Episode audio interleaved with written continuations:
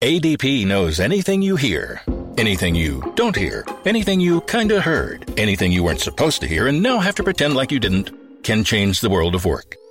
From HR to payroll, ADP designs forward thinking solutions to take on the next anything. Today on Watching Your Wealth, we'll look at some of the financial challenges facing pro athletes. This is Watching Your Wealth from the Wall Street Journal.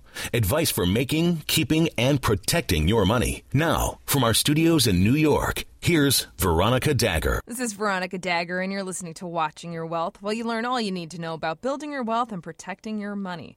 Charles Robinson is a wealth advisor at Cornerstone Financial Partners, and he's here to tell us about the financial challenges facing pro athletes. Welcome, Charles. Thank you, Veronica. I appreciate you having me. My pleasure. So, Charles, some people aren't going to shed any tears for pro athletes. They're going to say, you know, they make so much money. But you work with some of them, and they've got some special issues, you said. And you said one of those issues is that their asset accumulation time is opposite of what it is for most people. Tell us about that.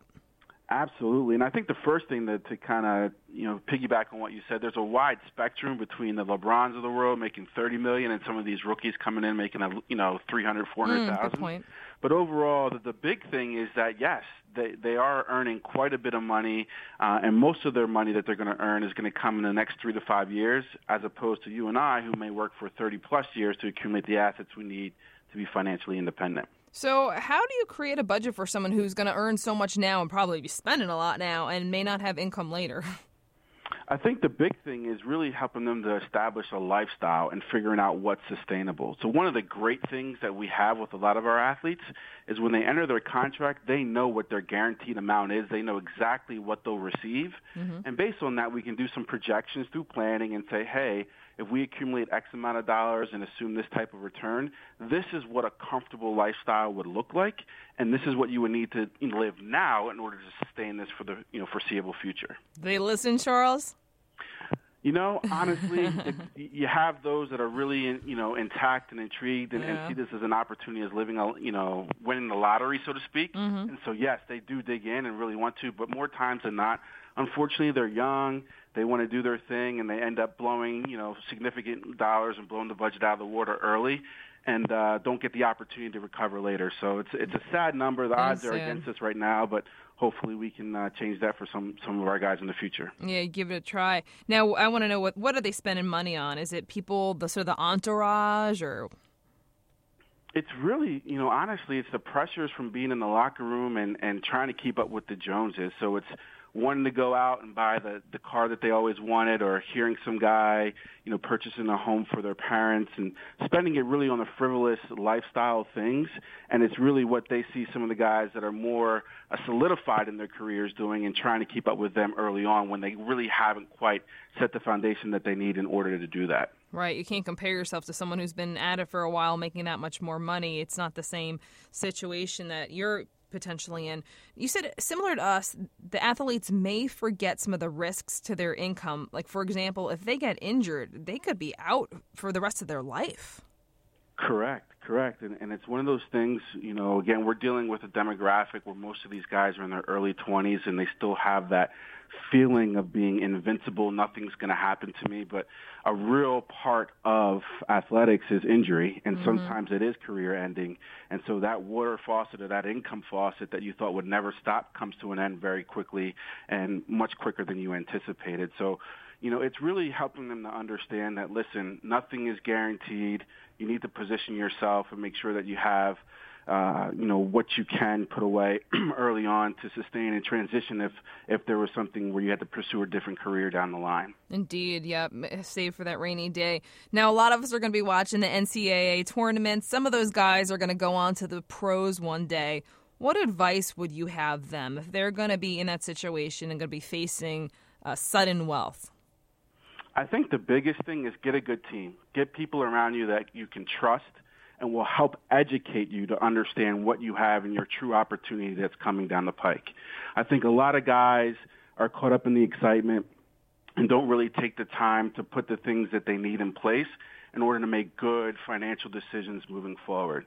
And so I think the sooner that they can get people around them that are going to help them uh, not be yes men, just say, hey, yeah, do whatever you want because I want to be part of this uh, process that you go through and tag along with people that are going to really be objective and give them good, solid advice is really the most important thing. Yeah, be smart in who you trust too. I would also think you want to set goals for yourself as well. Absolutely. I think the big thing is establishing goals, and it's something that they relate to very well. You know, when you're part of a team or even in athletics, one of the things you do is really position yourself to figure out what do I want to achieve, how am I going to get there, and how am I progressing along the way. And I think those things, those same skill sets parallel very well into setting up your financial future. What's your goal? What do you want your your your financial life to look like moving forward? What do you have to do to get there? And then make sure, which is the biggest part that a lot of people miss, that you're tracking it along the way Mm, good to make sure that you're hitting those targets. So often we find guys saying, "Hey, this is my goal. I'm going to put away as much as I can right now." But they're not keeping up with what they're spending, what comes in, and so on and so forth, and they don't know if they're on the right track or not.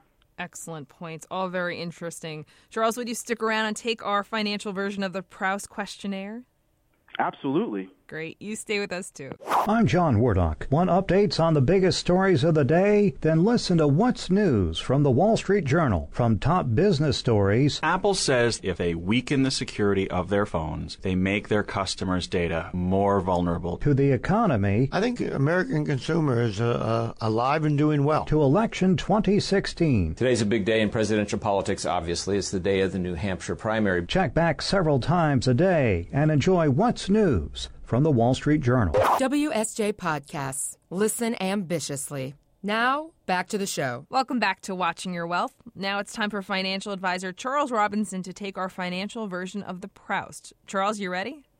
Absolutely. Let's do it. All right. What's the best financial advice you ever received? Hmm.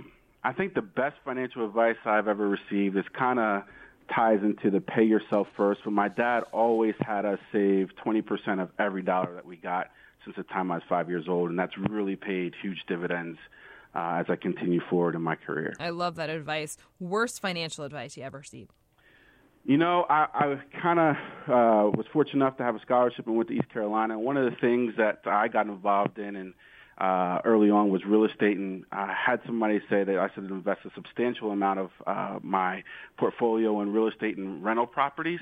Um, fortunate enough, I got in a career where I understood and learned about diversification and didn't go that route, but I'm glad I didn't because I would have lost a significant amount of money through 2007 and 8 and so on and so forth during the financial crisis. Wow, yikes. Fill in the blank. Money can buy. I think money can buy flexibility, uh, the ability for you to provide for your family and pursue those things that you're passionate about in life, and and, and that's uh, important, and, and, you know, from my vantage point. Indeed. And money can't buy. You know, I don't think money can buy you the things that are really um, in, important. You know, I guess the cliche is happiness, but I think it can put position you to to have those things, but it can't sustain that for you. So true. Now, if you won a million dollars after tax, what would you do with it?